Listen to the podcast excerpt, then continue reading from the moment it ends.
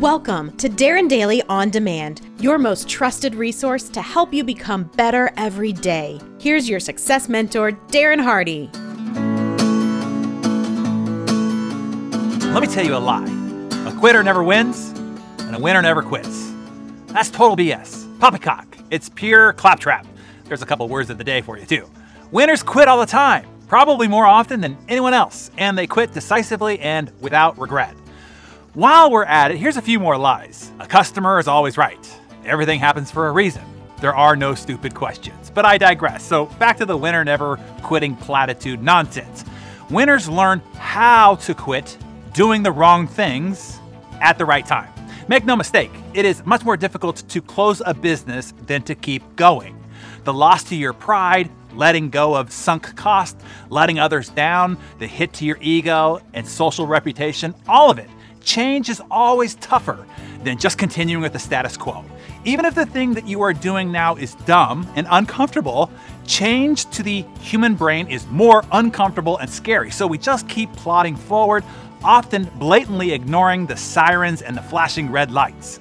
Another compulsion that we are fighting here is we are naturally biased towards wishful thinking, particularly if it is something that is of our creation, where we have ego and identity attached to it. Great business leaders just know when to hold them and when to fold them. A friend of mine uh, I was just talking with had started 12 different companies and quit them all. Number 13 made him worth now over $100 million. And he would never have gotten to number 13 if for not quitting the 12 before it. Another guy I know ran a very respected glossy magazine for two decades. After the recession, it started to struggle financially. No one on the outside knew as it was still the belle of the ball. He continued to never quit until he almost lost it all. Finally, some sense was talked into him, and he quit doing the magazine and instead built a research website, which three years later sold for $30 million, which is about 30 million times more than what his previous never quit business would have been worth in the same three year window. I often refer to my buddy Mark Sparks. Mark, who I deem one of the best entrepreneurs that I know, has started more than 50 companies.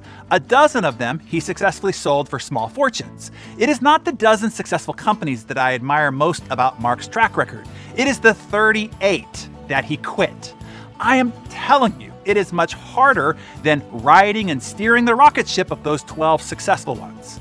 I have seen him pour tons of time, love, and money into a new business, only to find out later that he pulled up the stakes and folded up his tent. Most often, it is not because he couldn't have made it work, it just would have cost him too much time for too little upside. What he once thought was the upside shifted so instead of continuing to chase it and throw new money at uh, the new sober reality of the smaller return, he just cuts his losses now and allocates his time, energy, and money to a new project, project that has a better odd of being a grand slam. This is such an important lesson. I, I really hope that you're getting this this morning. This is not only applicable in entrepreneurship and building companies, this is true in every area of your life. Knowing when to hold them and when to fold them in your relationships in your life, in projects that you're working on, in committees or obligations that you're signed up for. Ask yourself this question if you cut your losses and repoint the same time, energy, and resources elsewhere, could you get a far greater return, value, result, or enjoyment? If so, then fold them now. Feel that pit in your gut. See, that's what you can't do, what most can't do. So they keep investing in the low return areas of their life. Oh, before we go, how about a few other stupid lies we hear just for fun? How about it's better to be safe than sorry? Good things come to those who wait. You can't have your cake and eat it too. What might you need to quit so that you can win elsewhere? And what are the other lies that are popular in our society that we need to call out? Like, you can't teach an old dog new tricks. There are a lot of old dogs, like me, learning new tricks to become better every day. Bam! Hey, producer Mariana here. I am so glad that you've joined us here on Darren Daily On Demand. I wanted to take a second to remind you about Darren Daily. Darren Daily is a global movement of more than 350,000 high achievers just like you who come together every weekday morning to kickstart their day with a specially created video mentoring session from Darren.